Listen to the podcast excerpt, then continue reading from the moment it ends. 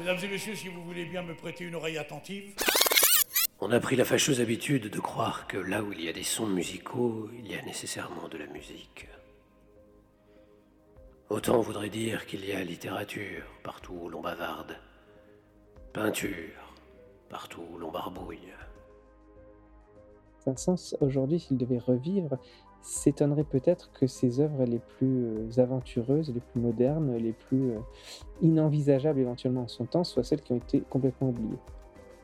Et c'est une, une, carrière de compositeur qui est vraiment fascinante. Saint-Saëns, c'est ce célèbre qu'on ne connaît pas encore.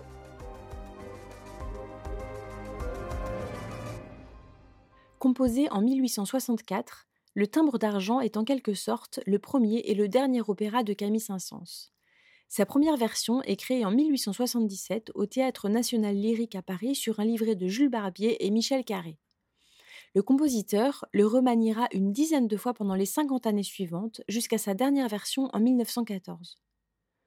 Pour vous en parler aujourd'hui, nous avons invité Alexandre Dradvicki, directeur artistique du Centre de musique romantique française, le Palazzetto Bruzzani. Cette institution, partenaire régulière des siècles, a pour vocation la redécouverte et le rayonnement international du patrimoine musical français du grand XIXe siècle. L'histoire du timbre d'argent euh, est tout à fait de son époque, puisque ce sujet fantastique d'un diable qui manipule les humains, c'est quelque chose que l'on voit dans le mélodrame, dans le théâtre parlé du XIXe siècle depuis les années 1820. Euh, c'est bien sûr lié à l'ancienne esthétique du, merveilleux euh, baroque en France, qui se transforme en fantastique romantique. Euh, ce fantastique, euh, il est omniprésent, par exemple, dans les contes d'Hoffmann, d'Offenbach, par exemple dans Faust de Gounod, et finalement, euh, de ce point de vue-là, le timbre d'argent euh, est une réponse euh, assez traditionnelle en fait à, cette espèce de mythologie du diable apparaissant sur scène.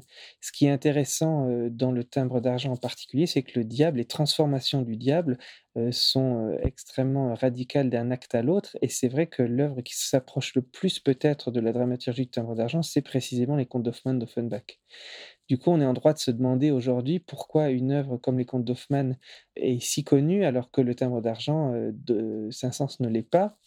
Évidemment, on peut répondre par quelque chose qui, euh, à l'époque déjà, était peut-être sensible, mais qui l'est évidemment beaucoup plus aujourd'hui. C'est d'abord le problème du titre qui n'interpelle pas forcément le public euh, aujourd'hui de la même manière.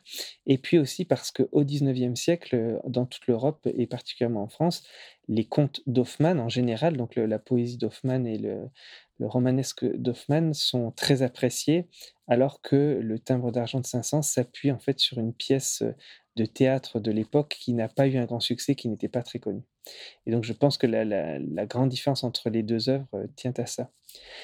Ce qui est dommage, c'est que méconnaître le timbre d'argent de Saint-Saëns, c'est méconnaître une histoire assez exceptionnelle, un ouvrage qui non seulement aura suivi un compositeur pendant toute sa vie, c'est le premier opéra écrit par Saint-Saëns, mais c'est pas le premier créé, le premier créé étant La Princesse jaune, mais le premier écrit par Saint-Saëns, c'est le timbre d'argent, et en fait le dernier opéra euh, joué sur scène euh, dans une nouvelle mouture, c'est le timbre d'argent à la monnaie en 1914, juste euh, au moment de la, Première Guerre, qui va d'ailleurs en éradiquer sa, trajectoire. Et du coup, cette œuvre, non seulement on voit bien qu'elle tenait à cœur à Saint-Saëns, mais elle tenait à ce point à cœur au compositeur qu'il en a réécrit euh, des versions successives de manière euh, très différente euh, à au moins six ou sept reprises, puisque ce timbre d'argent a été pensé pour un théâtre où l'on faisait du texte parlé entre les morceaux musicaux, donc la technique de l'opéra comique du 19e siècle français. Puis euh, l'œuvre a été acceptée dans des théâtres où il fallait chanter intégralement, et donc, euh, comme ça a été le cas pour Lacmé, Mignon ou Carmen, on a écrit des récitatifs. En l'occurrence, Saint-Saëns a écrit des récitatifs. Simplement, ces réadaptations de l'œuvre ont à chaque fois donné lieu à des réécritures des parties euh, chantées, des parties dansées, et potentiellement même de toute la dramaturgie. En l'occurrence, il y aurait encore à enregistrer des extraits du, timbre d'argent inédite. Notamment, euh, il y a un duo Rosa-Hélène qui euh, n'a jamais été entendu, même du vivant de Saint-Saëns, et qui est une grande page pour deux sopranos euh, assez exceptionnelle. Et c'est vrai que, alors même que le timbre d'argent que les siècles et François Xavier ont recréé en 2017 euh, existe aujourd'hui, il y a encore euh, au moins 25 minutes de musique euh, qui sont des, appendices, on va dire, qui, qui attendent et leur édition et leur, leur recréation.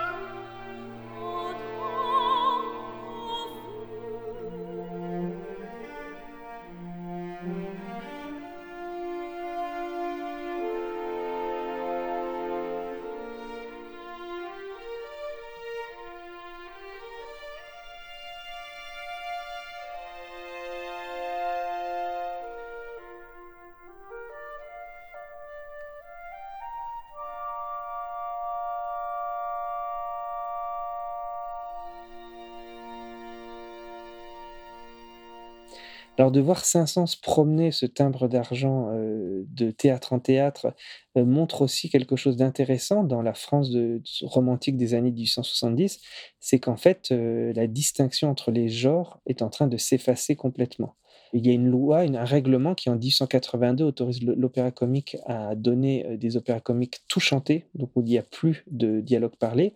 Et en fait, cette loi, elle est très importante. C'est ce qui fait que des choses comme Péléas et Mélisande ou Louise de Charpentier vont pouvoir être créées non pas à l'opéra mais à l'opéra comique parce qu'en fait, les genres sont très proches euh, structurellement les uns des autres.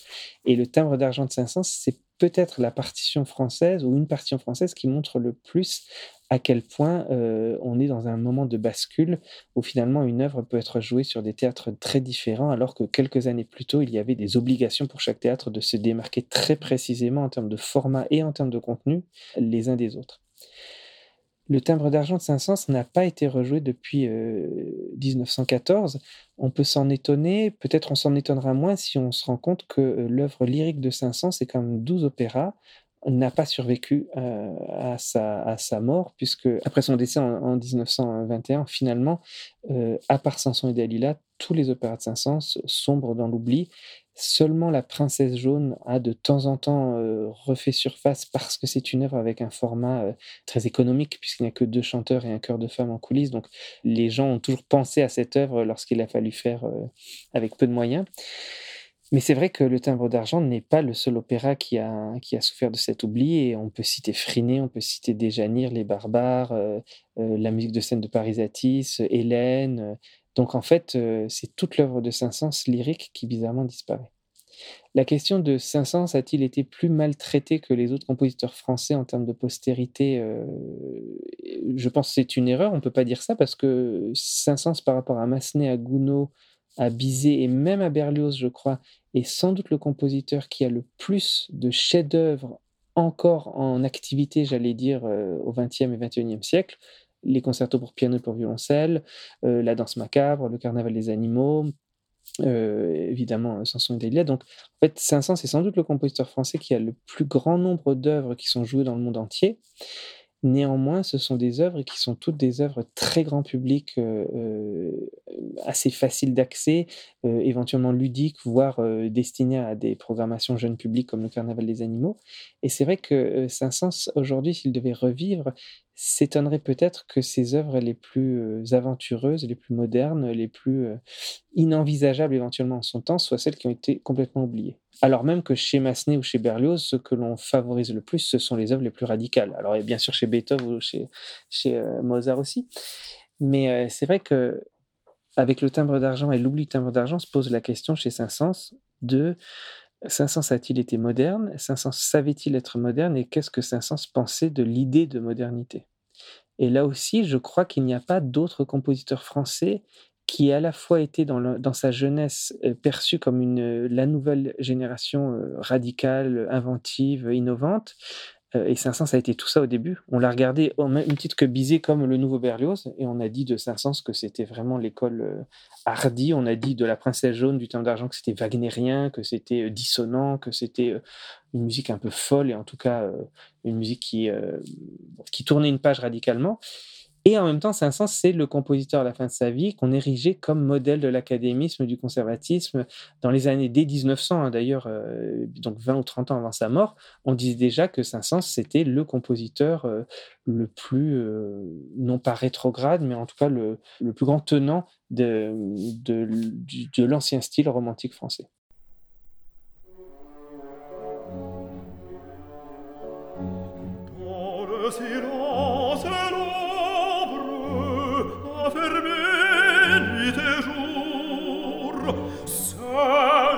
Terre du sombre, sans espoir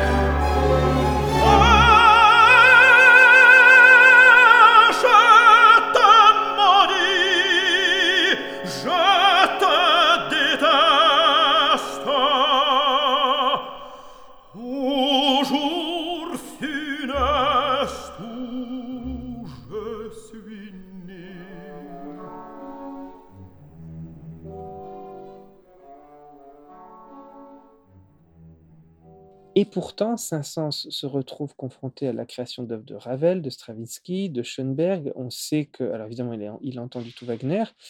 On sait qu'il était très attentif à tout ça, puisqu'il avait une activité de critique de presse. Euh, ce qu'on sait moins, c'est que euh, le dernier Saint-Saëns a été euh, extrêmement innovant, que ce soit dans l'écriture des instruments avant, que ce soit dans l'écriture de la musique de film, que ce soit par exemple son psaume avec saxophone ou ses derniers opéras, Des Janires ou Les Barbares, qui datent des années 1900-1910, c'est une musique qui est très très avancée, qui d'ailleurs peut-être de ce point de vue n'est pas une musique populaire, et, dans ce parcours-là, c'est assez étonnant de remarquer que le timbre d'argent, finalement, en 1914, reste une œuvre qui une forme de consensualité parce qu'il y a des choses assez hardies. et puis, il y a toujours dans la chanson napolitaine, dans le duo de la prière d'Hélène et Rosa, par exemple, il y a des morceaux qui, qui font vraiment écho à la musique des années 1840. Donc, finalement, le timbre d'argent, moi, j'ai envie de dire qu'en 1914, c'est presque l'héritage de Saint-Saëns et c'est presque le résumé de tout ce qu'il aura été capable de faire euh, du début à la fin de sa carrière.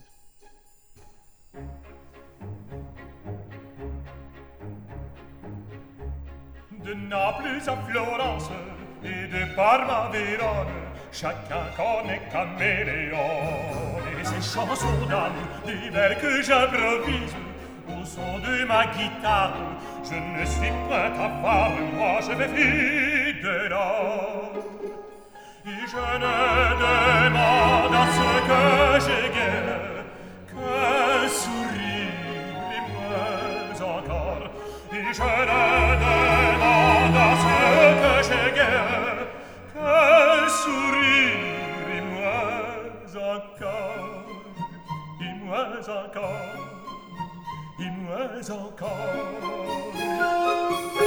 Un applaudissant mes chansons comme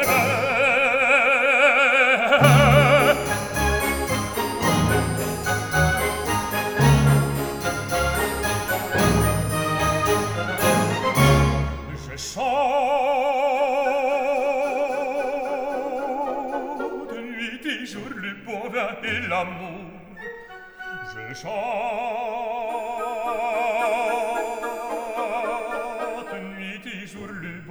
il l'amour ma voix est vive tendre plative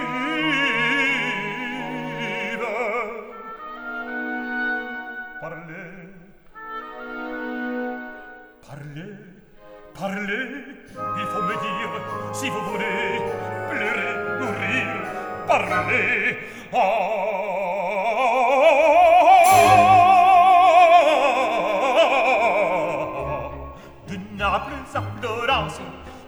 barba verone, Chacun connaît caméléon.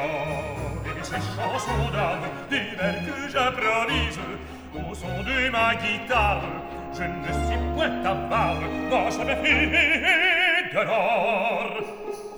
Et je ne demande à ce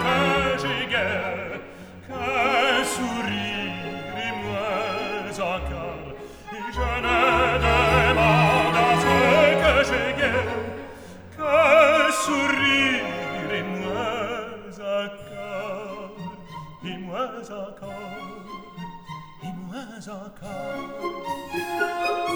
C'est un applaudissant mes chansons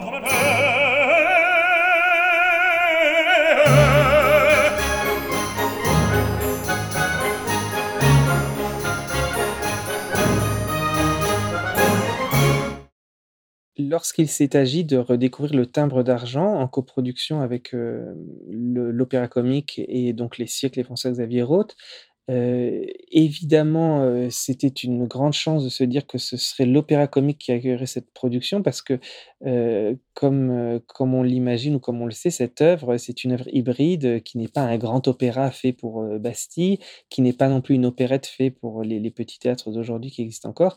Et donc, le format même, la salle l'acoustique de l'Opéra Comique se prêtait idéalement à faire valoir l'œuvre dans ce qu'elle est à la fois d'intimiste, on va dire, et de grandiose. L'autre chose, c'est évidemment formidable pour Saint-Saëns d'avoir été redécouvert pour ce timbre d'argent avec des instruments historiques. Parce que on le redira jamais assez, mais la lecture que permet l'énergie des instruments historiques, les sonorités des instruments historiques, c'est ce qui permet sans doute de créer le plus de couleurs. Or, le timbre d'argent est certainement l'œuvre la plus colorée de Saint-Saëns, qui a besoin à la fois d'être et symphonique et comédie musicale et opérette et chanson de boulevard. Et donc, c'est vrai que grâce aux instruments historiques, on peut aller très loin dans l'incision d'un certain type de coloris et puis dans l'emphase de, des grandes scènes d'ensemble.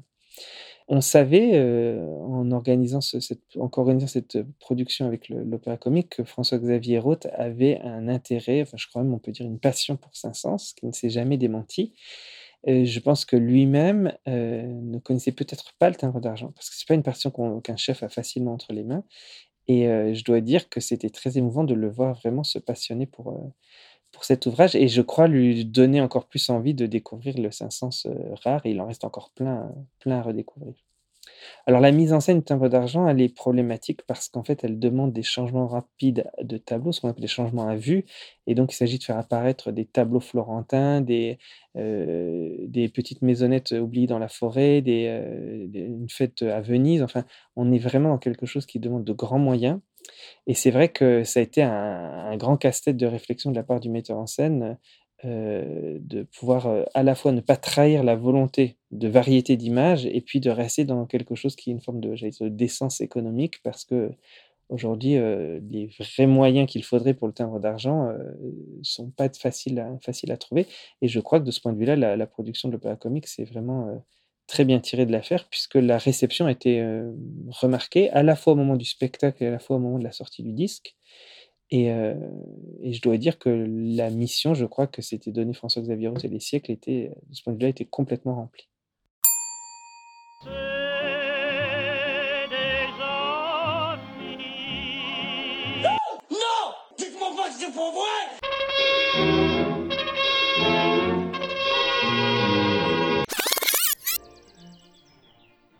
Septième épisode des siècles à la maison a été préparé par Simon Milone, François-Marie Drieux, Emmanuel Bénèche et Hélène Moureau.